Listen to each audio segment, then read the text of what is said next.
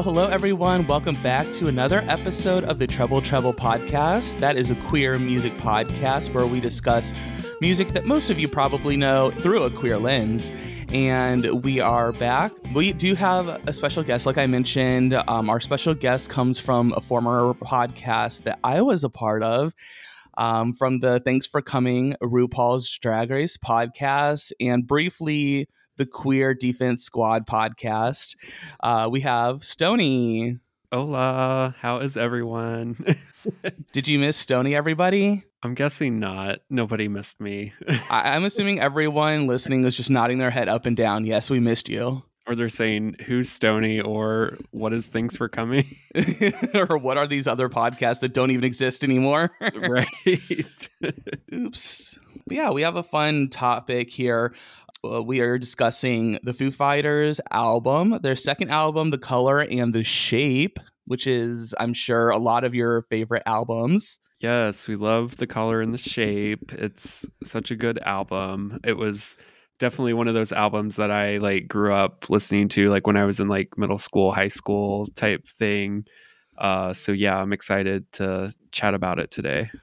Definitely. And, and Stony and I have seen the Foo Fighters. Did we see them? I saw them twice. Did I see them? Oh, no, I saw them once with you and one somewhere else. Yeah, I was gonna say I've only saw them once, and I'm pretty sure it was like uh, in Noblesville in northern in Indianapolis, like at the Whatever that amphitheater is called. yeah, it used to be. I don't know. It's had like three different names, but yeah. Whoever's paying that day. yeah, but yeah, that was a fun, that was a really fun concert. that was the one I think where didn't he like break his leg like on that tour or something, and he was like in a like he played from the uh, I don't know some big throne or something.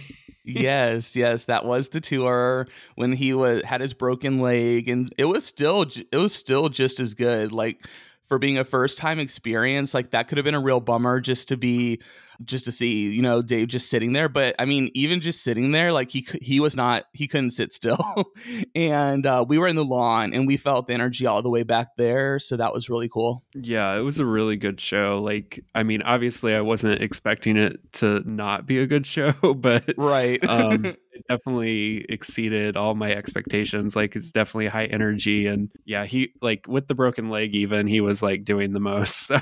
So, like that's the most badass you can be with a broken leg, basically. Yeah, uh, the second time I saw them uh, was when I was living in Seattle at the uh, baseball stadium, which I think also has a different name now. I think it was it was called Safeco before, but I don't remember what it is now because I was like, it's always Safeco to me. But um, fuck the patriarchy. yeah, fuck the patriarchy. This is what I I'll call it whatever I want. But that one was really cool because uh, I was with my friends on the front row barrier off to the left side. So we were not like directly in front of the stage or any particular member of the Foo Fighters. But, you know, Dave works the stage and we got, you know, some, a couple quality moments of Dave Grohl just shredding and being a badass like right in front of us. And that was cool as fuck. Sounds amazing. yes, that was like definitely a fun one. I definitely remember having a lot of anxiety just because it's such a large um environment and there's so many people around us and I was like, "Oh god, just hold on to the railing for dear life." For real, yeah. Uh, The older I get, the more I'm like, I can't do these large like stadium like concerts. It's just too much. It's a lot. Usually I'm okay if I'm in a seat now, but even then it can be kind of overwhelming. For sure. but you know everyone knows their limits and it's fine there's no judgment you know everyone has their own things going on in their life and um mine tries to keep me from the thing i love One day at a time. Uh, one day at a time for sure uh well let's go ahead and get into our mini topic of the day uh, there is just one mini topic this episode. Uh, it's kind of a, an interesting conversation that I thought might take a little bit longer. So I only put one topic this episode, and it's about a lot of discourse that I'm seeing, mainly where I see it is on Twitter. It could be other places as well, I'm sure. But I've been seeing a lot of discourse about Sam Smith and that they uh and lots of discussion about their appearance basically because i think sam smith has fluctuated in weight right? Before he like he was kind of like um he got skinny or they got skinny and then they got a little bit bigger like more average sized. Yeah i mean i think he's just like like any normal person like fluctuating right. weight um yeah so i mean i don't know i think that's what's so frustrating about i mean i don't know all the details of this like i've seen a little bit of discourse on twitter but the frustration frustrating thing is it's just like um it's like any other person right? Like we fluctuate in our weight and it's just embarrassing that like people like get on twitter and act the way they do when it's like this person is just being like a normal person so. Right and there's like a couple different sides to the discourse too. Um i guess let's start with the uh the negative or the negative er side is I've seen people being like, oh, like I literally saw they posted a picture of Sam Smith um, in a some type of a bathing suit, like on a boat, like having the time of their life. And like literally the only thing they said was walrus. Cakes, yeah. See, that's I think I saw something similar. It was like uh it was like on the boat or something and yeah. some somebody posted like a side by side of Sam Smith and then it was like a picture of like some like I don't know like jellyfish blob thing and it was just no. like I'm just like what the hell like these people, people are so need, rude. I know it's just like insane to me and like the thing is Sam Smith looks fine like there's literally like, nothing they're like an average person they look better than I do I have no uh I, you know, I I personally don't feel that comfortable in my skin to be like showing off as much as Sam Smith does, but good for them uh, for being confident, more, more confident than I am. right. Um, but yeah, people are people are just like so crazy and, and like one of the craziest parts about the tweet was it was someone that had a very similar like look and build to Sam Smith. Yikes. Yeah, see, that's just it's a little self-projecting there. Yeah, it's very toxic. I don't I don't know like what why like people feel the need to even like comment to be honest. Like it's really not anybody's like business. Like Sam Smith is just living, you know, their life and like yeah. I don't know. Like people I'm not interested in, like I guess um, I just came out as a um, Billie Eilish hater on the Infectious Guru podcast. um, I just don't tweet about Billie Eilish. You know, I let let her be. You know, she does you know her thing, and she has her fans, and I don't need to make a comment because she's just not interesting to me. That doesn't mean like she's a bad singer or like anything negative towards her. She's just not for me. Yeah, I mean that's the way people need to be. Like everybody has their own preferences, right? But like to I don't know, go on out of your way to actually just like shame this person for literally just weighing the same as any other other average person like right well and the thing about it too is which makes it even more sad is that it's just like that ingrown like um i don't know what you would call it like uh the, like the internalized gay standards of beauty or whatever. I'm sure that's why the person that posted this this tweet was like i don't know maybe trying to make themselves feel better or to like reclaim their beauty or whatever that you know whatever to make them feel better. But really like as as shitty as that was for the person to do I think it reflects more on the LGBTQ community just because they do have such like a, a ridiculous standard for what is considered attractive. Oh yeah, for sure. I think that's honestly the root of all of this is that it's just the toxicity of like everybody in the community like they're just i don't know it, it, it's just reached a point where everybody just has to like shame each other like for literally anything for clout or whatever yeah which isn't a real thing by the way you can't measure clout so yeah i mean you've got other gay people on twitter like coming out multiple times these days. Right. like three times a year to their parents. So sometimes you have to, you know, sometimes yeah. once isn't enough. right. Sometimes you just have to do it like quarterly or something. You're like, I just wish people would celebrate me. So I'm going to come out again. right. but that kind of leads to the other side of the Sam Smith uh, discussion is that a lot, I think, m- more more than the negative tweets like that we just talked about.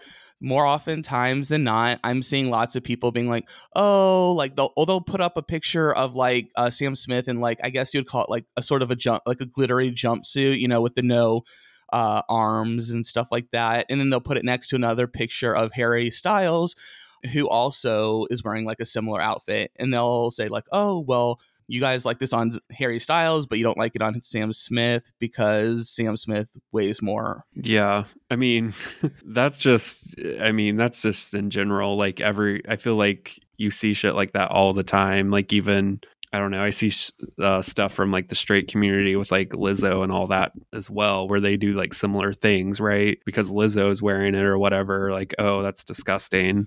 Because she's um, wearing like pants. Was it either pants or dress with like uh, a cutout where her her butt is. Yeah. So it's just I don't know. People are just like fat phobic. I think is the problem, and like they hate themselves as well. So it's like oh, we have to just like attack somebody else for like feeling comfortable in their own skin. You know. Yeah, and that's the thing too. Is like on on the on this new side that we're talking about of people being like, oh, this is fat phobic. Uh, like I would say eight times out of ten, it's like a white twink or a white cis ma- uh, male that has abs and like an right. like incredible body that's like unachievable for most people. To me, that ang- angers me also because these people also would like never give someone uh, with the body like Sam Smith the time of day. Like they would maybe give the time to Sam Smith because they are famous, but if it was just mm-hmm. like an average person that looked like Sam Smith, they would just like never never even talk to them. Yeah, it's uh it's not good. Like I and that is really the problem is like nothing wrong with like somebody wanting to be fit and like all that but like if you're going to go on like twitter like just be this like toxic person because you have abs or you're in shape and then you just don't want to give anyone the time of day like i don't know it's just like treat people how you want to be treated. Like honestly it's just the golden rule. Like it's really not that hard people. Like i don't know where like society went wrong but uh andrew tate maybe? Yeah that is also very wrong. Yeah.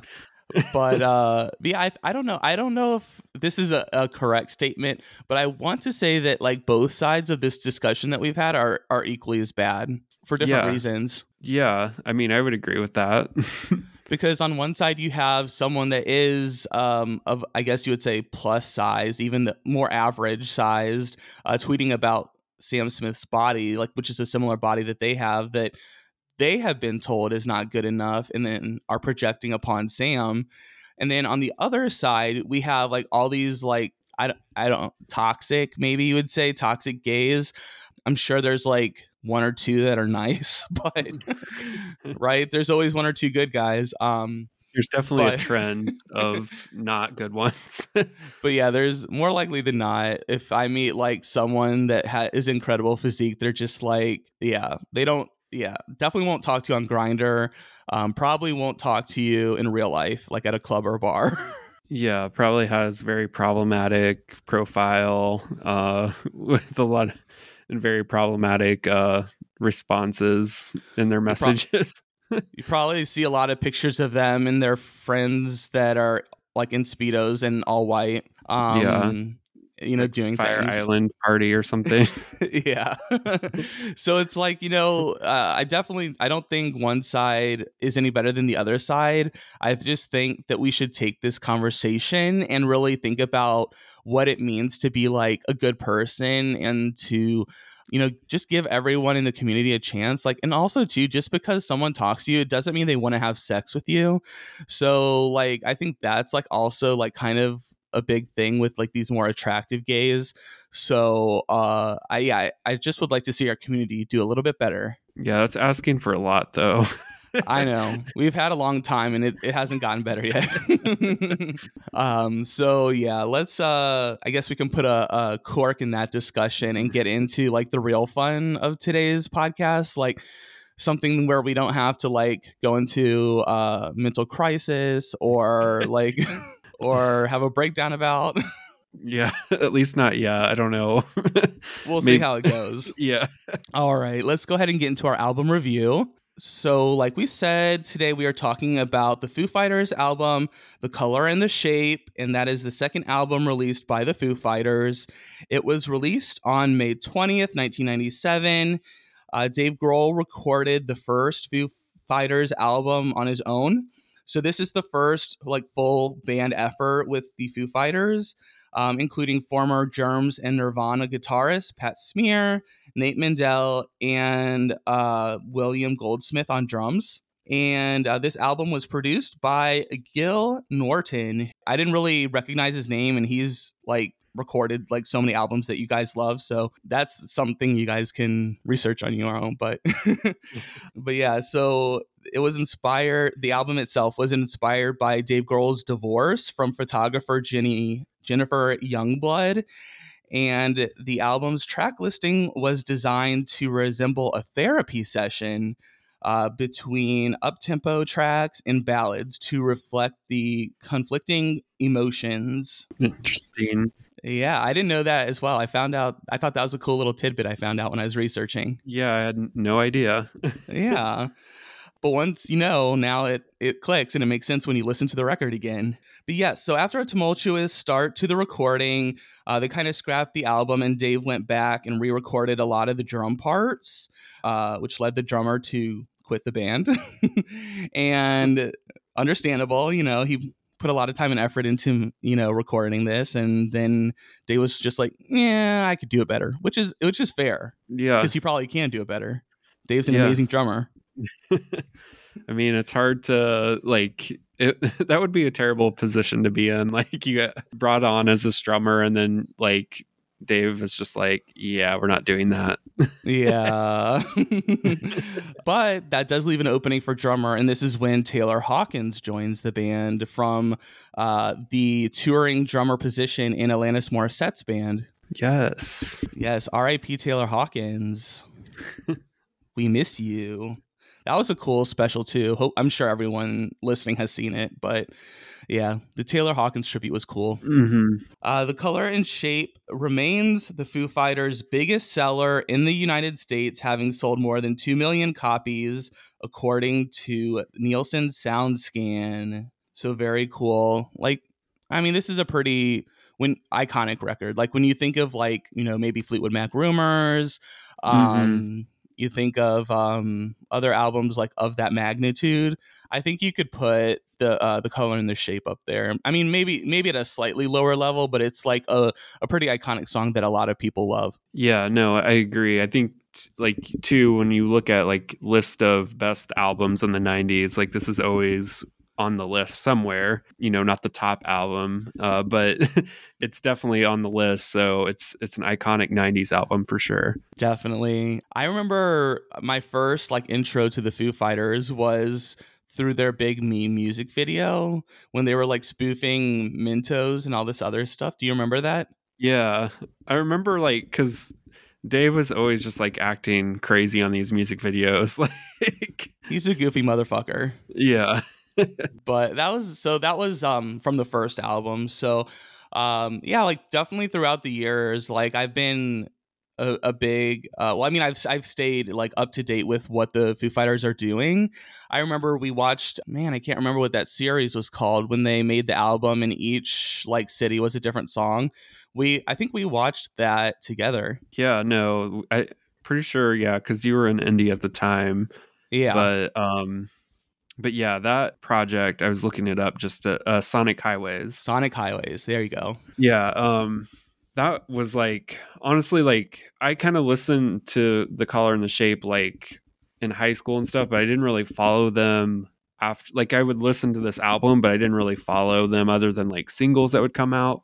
So like the Sonic Highways documentary for me like was kind of revisiting them because I hadn't really listened to much of their other music besides, you know, this this album. So Yeah, I agree. I think I was in the same boat and then I found well, I mean I like I was starting to like build my love for the Foo Fighters around Sonic Highways And after like watching that whole series and watching just how much Dave loves rock and roll music and in the effort that he puts into like being in different cities and showing off different musicians and stuff like that.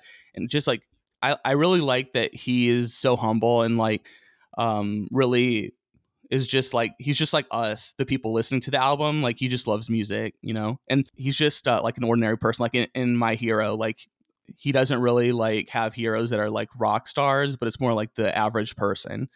So yeah. I guess so I guess we could say that Dave Grohl is our hero because he's ordinary.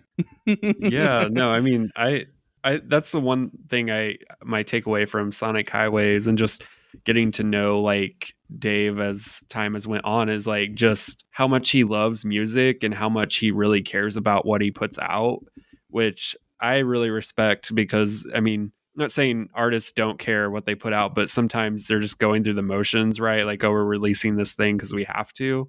And I feel yeah. like Dave, like, I don't know, you can tell like he really cares what they're doing. So definitely, yeah, he's very passionate about the music, uh, and, and he wants it to be the best, and and you have to respect that about about Dave. So let's go ahead and get into talking about some of our favorite songs. Uh, since you're the guest, Tony, I'll let you go first. All right. So I've got a list of favorite songs. So I'm going to start out, though, with my first, like my top favorite song, which I might have spoiled it a little bit on Instagram. Uh oh. But my favorite song off this album is February Stars because I don't know, I'm a sucker for like a build up and like, you know, a slow in the beginning kind of builds up to this epic ending. And so I really, I don't know, this song for me is one that I listened to as well whenever I was in high school and like I was still closeted and like depressed and like dealing with all my like issues like as far as coming out and mm-hmm. to me, this song is like was like the perfect anecdote for me because it was just like I don't know, for me it was, you know, the lyrics uh I'm looking at my notes here, but basically it references like I'm hanging on here until I'm gone, right where I belong.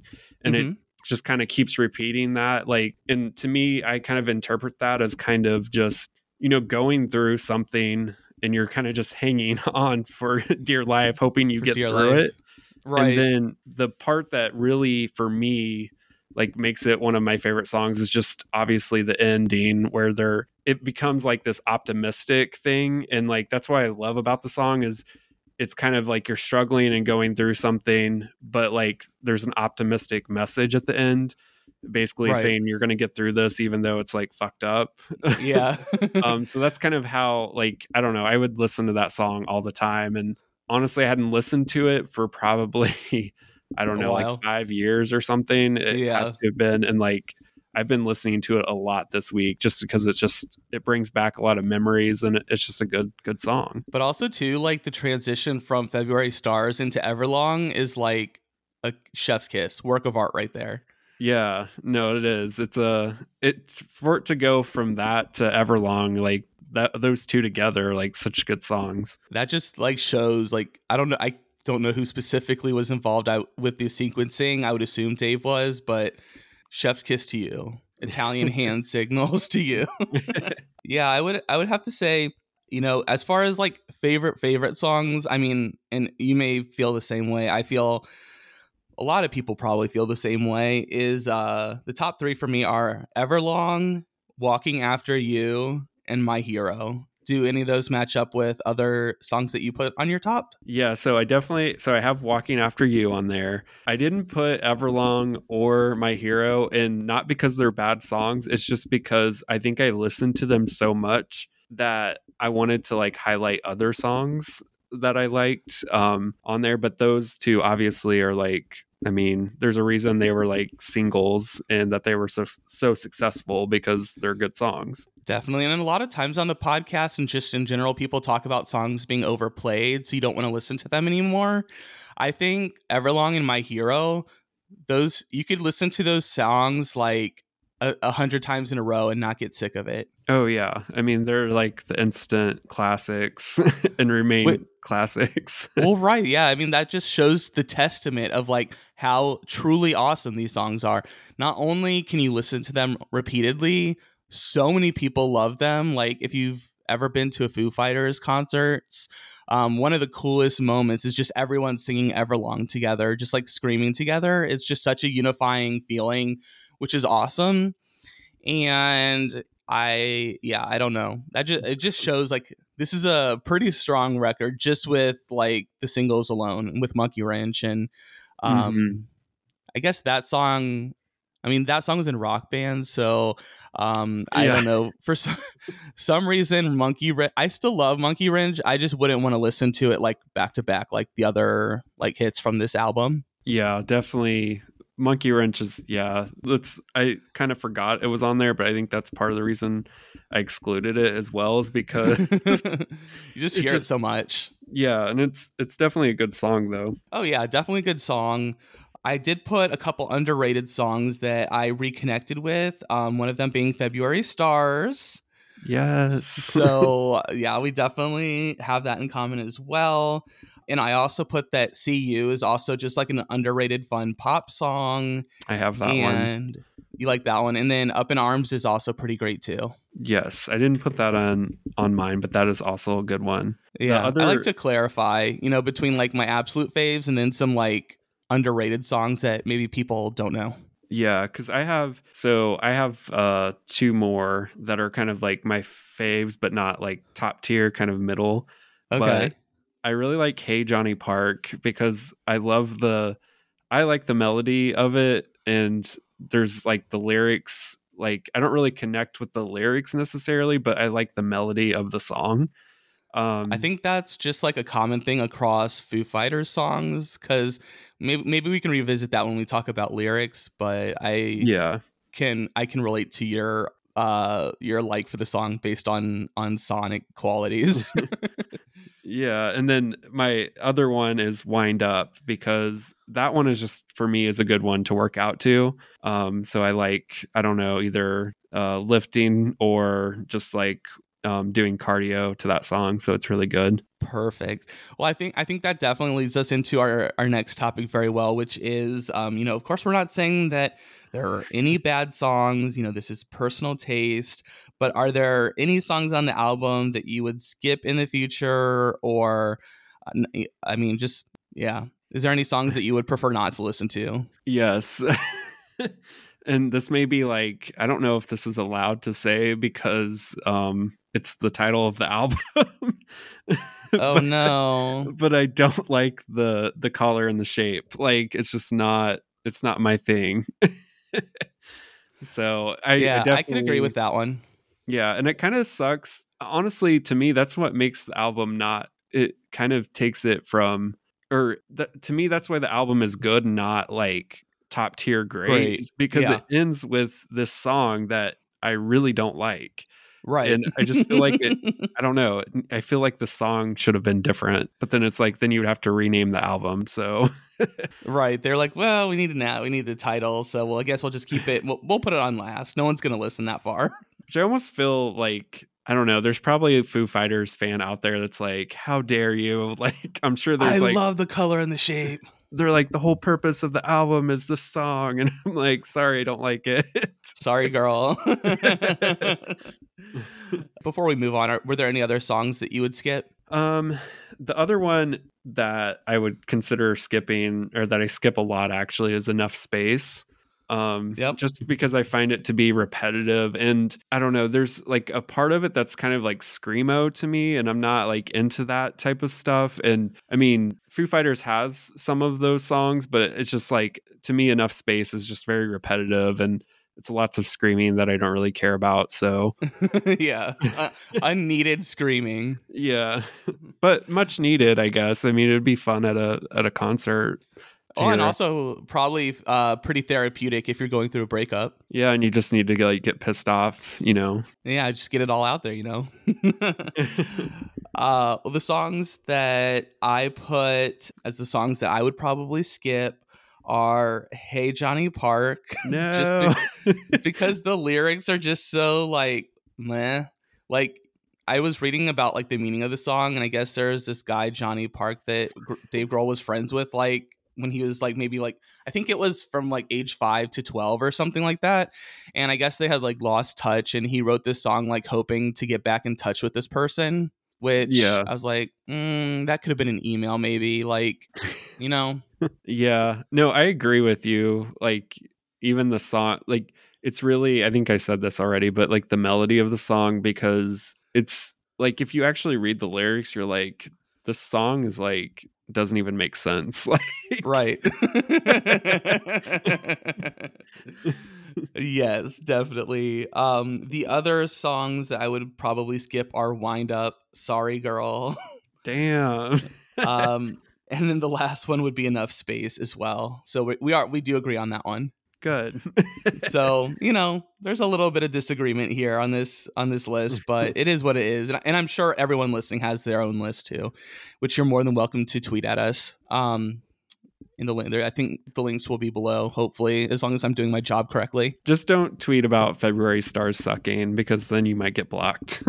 yeah i don't know it, it, it's hit or miss like i have to really like you as a person to not block you for that one yeah.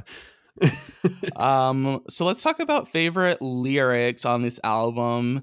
I kind of like want to circle back to what stony was saying like a lot of the songs are um like the lyrics are very like kind of i don't want to say simple but there's there we're not saying we're not having complete complex thoughts i would say as opposed to other songs like um maybe you, if you were listening to like the smiths or something but um or the cure or whatever.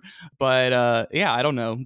That being said i did have a little trouble finding some favorite lyrics. There are a lot of songs that i find like amazing incredible songs on here but it's like it was really hard for me to pick out specific lyrics but um were you able to find any? Yeah, so I definitely agree with you about like the lyrics. We're not, you know, this is not like Shakespeare over here or anything. I I had like an existential crisis like while looking up my favorite lyrics because I was like, why? Because normally I am a person that likes lyrics like the most out of the mm-hmm. song, but there's just something about the lyrics plus the musicality and the sound and Dave Grohl that just make these these songs so good. So I I still haven't figured it out yet. Maybe you got, maybe people listening can help, but I was like, do I not like the Foo Fighters because I can't find favorite lyrics or like the things that I connect to. So um yeah, that was a whole process I went through while revisiting this album. Yeah, I mean, I definitely think that's partially a testament to him being able to make these songs into like these epic rock songs but um but yeah no i kind of agree i mean i've already said like february stars i kind of went into that so i mean for me that one is just huge because it it i connect to it on a personal level from being like closeted and all that but my second favorite lyrics um probably uh is from walking after you I really like I think the opening part of it is where he says this, but it says tonight I'm tangled in my blanket of clouds. Mhm. Like I just really liked I don't know, I just really like the lyrics of that song and it just to me like I really like too just the melody in it of it all. Like it kind of just um fits the lyrics with the song, you know what I mean? Yeah, I really wanted to pick lyrics from that song as well, but as we've discussed, I think I've you know come to enjoy the melody or of the song more Yeah. um than the lyrics necessarily because the song itself is about a breakup and you know wanting someone back and that sort of thing. Mhm. Um, but I do. I, there are like lots of lines, like what you said, like being tangled up in clouds, that are really beautiful. Just to sort of think about, like you know, being in your own world, you know, where things were happy and good and that sort of thing. You know, like a in, in a safe little bubble. yeah. That's always nice, you know. Yeah, no, I I think that's like I don't know, just I'm always like into like songs like that where it's just like these where they're saying something that you can kind of interpret yourself, you know, like I mean, you can think of a million ways like how this relates to you. Um but uh my my other favorite comes from I think See You. Um, the part where he's like, These notes are marked return to sender. I'll save this letter for myself. I really like that just because that song to me is just really cool because it's kind of just like, you know, it's just kind of speaking to yourself. It's kind of how I I see that. Yeah, I agree. I think I'm. I think Dave Grohl uh, said said about that song is basically just like a fun pop song, like in the style of um, I think he said the Knacks. Um, so I mean, like once they say that, I'm like, oh yeah, I can see that, like a you know nice little pop song, but it, it's still catchy. See is such a great song. Yeah, it is. I, I, didn't realize that's what he had said about the song, but it makes that makes total sense. yeah, it's just like is uh it's like my Sharona esque or whatever. my Sharona. it's maybe a little deeper than my Sharona, but hey, hey, to compare those two though, not a, the songs meaning and depth isn't necessarily the most deepest in the well. You know, maybe we're at a shallow area where both of these songs live. Yeah. but um I guess I had a couple I just had two uh, favorite lyrics that I tried really hard to find so I could contribute to this discussion. um, and the first one is from Everlong, of course, and uh, I put the probably like the song, the line everyone screams the the loudest. Uh, if everything could ever feel this real forever, if anything could ever be this good again, the only thing I'll ever ask of you, you've got promised not to stop when I say when. So I think that song, like Stony said, it can be interpreted in different ways. I'm sure, you know, in this song, it's more of a, a reference to his breakup and that sort of thing. But I think for me, and and I think you also said this, like the words can be, you know, the lyrics can be interpreted in so many different ways, which is mm-hmm. great because um not everyone wants to live in Dave Grohl's breakup. right. But that's the magic of, of music is that it can be interpreted in different ways. Mm-hmm. Uh but yeah, I, I don't know. This one I like because it's like to me it's just like uh, when you're in like maybe like a darker space or you're feeling down about something whether it's like work or you know whatever it could be it's just like oh man i wish things just would like get better yeah no uh, like i feel like everlong is just one of those songs like i mean you kind of already said it but like that's why it's so popular at the concerts i feel like because everybody can get have their own takeaway from the song really and it's catchy so I mean, everybody just loves it instantly. So, yeah, definitely. And yeah, there's just like such a, a nice wide range of dynamics through the song and just like cool, you know, uh, really cool guitar riffs and stuff like that. And yeah, I mean, everyone can just relate to the words probably in their own, you know, in their own interpretation. Maybe it's a breakup in their life or whatever that they're relating to. So yeah, that song, those lyrics just are really like sometimes are very cathartic to scream in the car while you're singing the song. uh, my other one uh, is from Monkey Wrench, surprisingly. I chose all this time to make amends.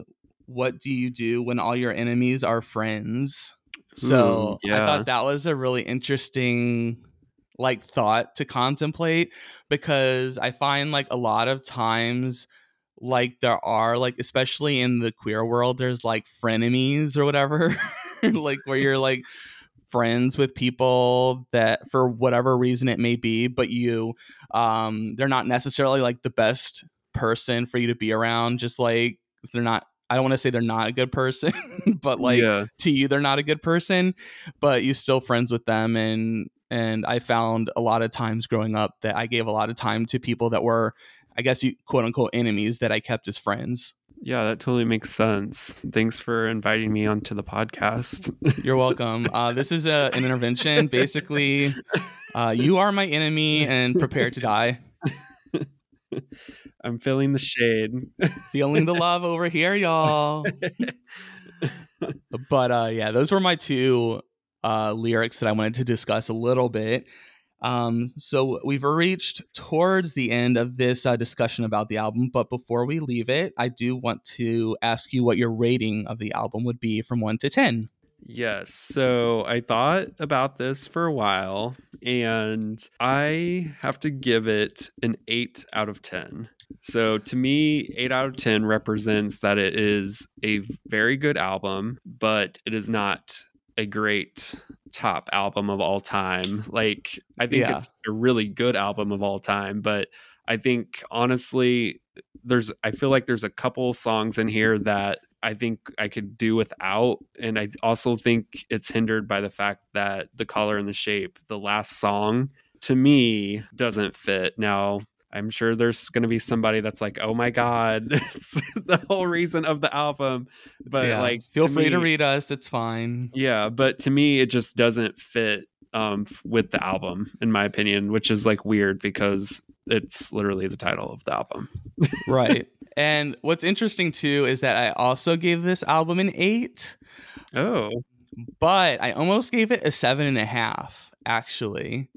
So I'll and I'll and for very similar reasons to what Stony was saying is that there are so many songs on the album that I would want to skip. Um, the reason why I bumped it up from the seven and a half to eight is just because the the really good songs are really good.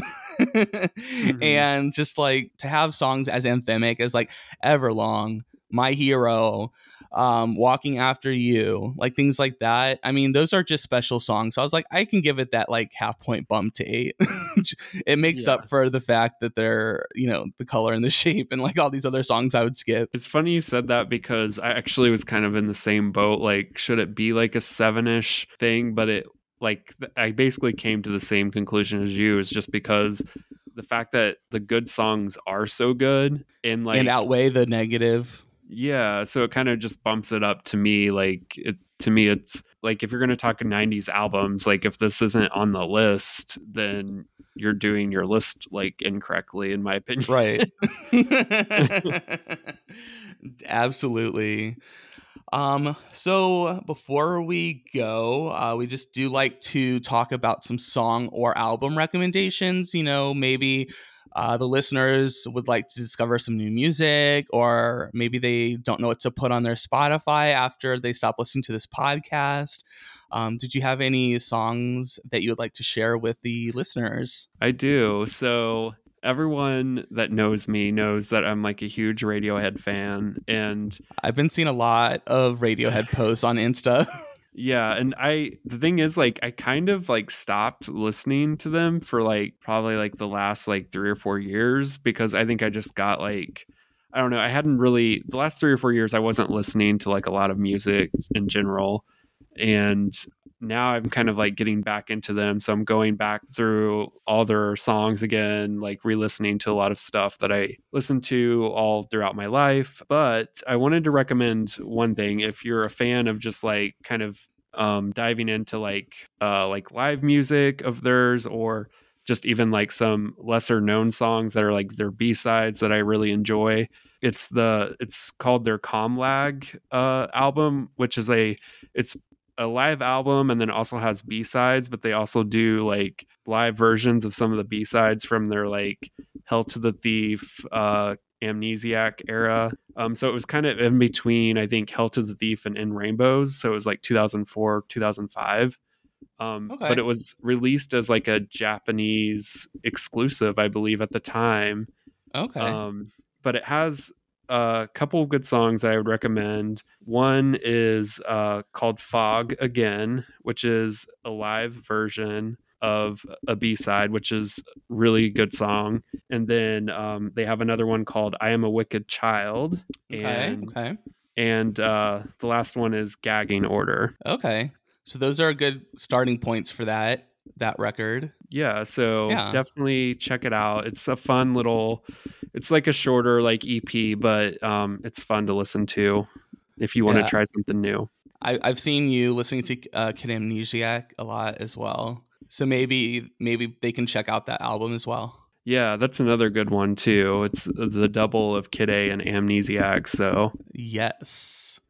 So those are good starting ones. Uh, did you have any other songs that you wanted to talk about? um no, I don't think so. Okay. uh, I have a few. Uh, normally, I feel like I've been coming in with albums a lot uh, lately, especially on the guest uh, episodes. But I came with two specific songs this week, and these are definitely these are fun, like like queer songs that I wanted to maybe shine a, a light on that people maybe not know about. So the first song is by a band called High Dive, which is actually low. Uh, they're actually from Bloomington, Indiana, Oh. and I've been listening to them for about ten years now. I just happened upon their vinyl, their record in their in the shops when I was living in Bloomington, and in the local section, and I was like, oh, this cover looks kind of cool, and it and it just so happened that it was like the artist uh, is a queer artist and talks about um like lots of trials and tribulations of being queer, like especially um maybe back in the 90s and we've talked about that a little bit on the first episode and um and like the more how much more of a struggle it was to feel like authentically you mm. so um the song i want to uh direct you to is called tennessee and uh that would be a great one for you to start and that whole album it's on is really good but that's the one I'm mainly just trying to focus on. Um, the other one is a more recent, uh, very recent queer artist called the Scarlet Opera. And I've been like really trying hard to push this band because I love them so much. um, they have one single out so far, one song, but the song that is on Spotify that you can listen to is called The Place to Be. And it's just like a really like fun loving, like danceable, empowering queer song about just being yourself, going and having a great night out and just like feeling happy you know nice i'm definitely going to check out scarlet opera because that sound that's pretty cool that they've only got one song out like yeah they're they're very fresh um they the they I think at least the singer was a part of a different band that I can't, of course, can't remember the ba- the name of before pre-pandemic, and then the pandemic came, so that kind of like put a shutdown to whatever that band was. But now they've regrouped and they're coming out with new music, and like their singer can sing anything, like uh anything like diva like beyonce songs like tina turner songs like the, i just it just it's just his voice is incredible. So I can't say enough good things about it. The Scarlet Opera, located in Los Angeles, California. They have done a few I think they've done a show in New York. So those are the only other lucky people that have gotten to see this show is is if you're in New York or Los Angeles. That's really cool. I like the name too, the Scarlet Opera, which makes sense after you said that the lead singer is so amazing. yeah, his voice is pretty operatic. He s- sings um, opera songs. I can't remember the song, but I know that um, the it, it, the song this uh, opera song has different like versions, and the versions that he sings is the one done by Aretha Franklin. So really good. Like you have to be pretty ballsy to sing, uh, you know, cover Aretha Franklin. yeah, you don't want to screw that up. yeah, you don't want to fuck that one up. But uh, but yeah, the band was called the Opera first, and I think, and then they changed it like right before they started putting out their music. Um, because I was like waiting for the music to be able to listen to. Like I would just watch like their Instagram stories or like their little reels or whatever, and I was like, why can't I find any music? And then they put out the the place to be with uh, the name the Scarlet Opera. That's awesome. I definitely some amazing Britney Spears covers. If you go look at the reels, yeah, it's cool. amazing stuff. Do they cover Alien? uh no, they covered Lucky. oh, okay thankfully. and even if they did cover Alien, it would sound much better than the demo. okay. Just making sure. Yes, girl.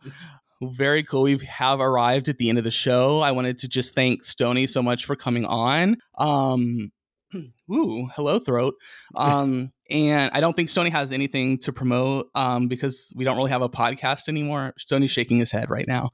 But I don't is there a, a message you'd like to leave the uh, listeners with, uh, just life advice or whatever you want to talk about? Yeah, I guess just going back to our first topic, just be nice to each other. Don't go online and be shady. Just, I don't know, keep to yourself. And if you do have to tweet something, just tweet something nice. Or maybe before yeah. you hit the button to tweet, just ask yourself, is this something that I want to put out into the world? yeah. That's good advice. That is yeah. really good advice, especially for like Twitter yeah. users. yeah, because um, sometimes I don't know. It just it sometimes it helps just to think about what you're doing or saying or like, am I the problem here? Yes, it's right. me. I'm the problem. Or however that anti hero song goes that Spotify keeps making me listen to from Taylor Swift. Yeah, and I mean, if you want to follow me on Twitter, I guess you can follow me at Hot Cheese Please. But yeah, um, I wasn't sure how how much info you wanted me to put out. yeah, I mean, you can go there. It's mainly just me like retweeting like shit posts. So, but they're usually pretty funny. Yeah, the posts that you retweet. I, mean, I, find good stuff sometimes, but here lately, there's been a lot of just uh, a drought. Yeah. Oh man. Well, very cool. Thank thank you so much for coming on the show. I hope everyone listening had a great time. Uh, I'll be back next week, and uh, of course, we would like to invite the Foo Fighters on the show, especially Dave Grohl. More than welcome to come on the show for an interview, or we can talk about whatever you want. Really, we can talk about music. I know I'm sure that would be appealing to Dave Grohl. So if you're uh, Dave Grohl or you're passing this episode along to him or his manager, uh, my contact information is below in the description. uh, you know, I'm all about manifesting on this podcast. Yes, girl, you have to manifest. I'm manifesting. so uh, thanks again for for listening, everyone. We'll be back next week. Bye. Bye.